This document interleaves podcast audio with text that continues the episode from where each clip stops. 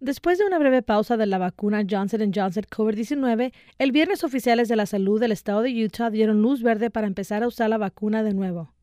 Yasmín Mesa reporta para Utah Public Radio que fue estresante para algunas personas que recibieron la vacuna Johnson Johnson saber que la habían pausado brevemente. Debido a que las vacunas Pfizer y Moderna requieren dos dosis, mucha gente estaba emocionada de recibir la vacuna de una dosis de Johnson Johnson. Pero después de múltiples casos de coagulación sanguínea, el Centro de Control y Prevención de Enfermedades reportó una pausa en la vacuna el 13 de abril.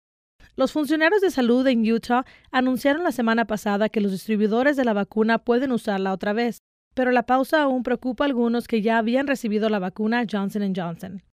Gozzers Foods, una planta de queso y leche localizada en Logan, ofreció la vacuna Johnson Johnson a sus empleados el 8 de abril.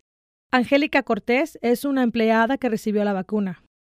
Me la puse el jueves y el lunes una compañera de trabajo y yo asustadas cuando me dijo otra compañera que la Johnson Johnson la suspendieron.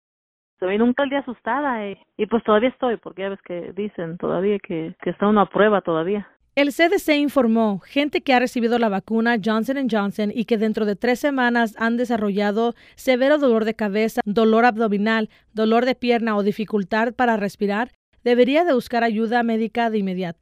Por lo menos 15 personas, todas mujeres, de los 8 millones de personas que han recibido la vacuna Johnson Johnson, desarrollaron un desorden de coágulos sanguíneos. El viernes, la Junta Asesora del CDC votó 10-4 para comenzar a usar la vacuna de nuevo. Funcionarios de la salud sugieren a las mujeres que se sientan aún preocupadas de desarrollar coágulos de sangre a causa de la vacuna que consulten con su doctor o seleccionen una vacuna diferente. Cortés sabe que recomiendan vacunarse y aunque ella era pro vacuna, Ahora aconseja a la gente a esperar a recibir la vacuna Johnson Johnson. Recomiendan que se la ponga uno. Si yo hubiera sabido, yo no me la pongo. A pesar de que el riesgo es mínimo de que puedan desarrollar coágulos de sangre. Para Utah Public Radio, soy Yasmín Mesa.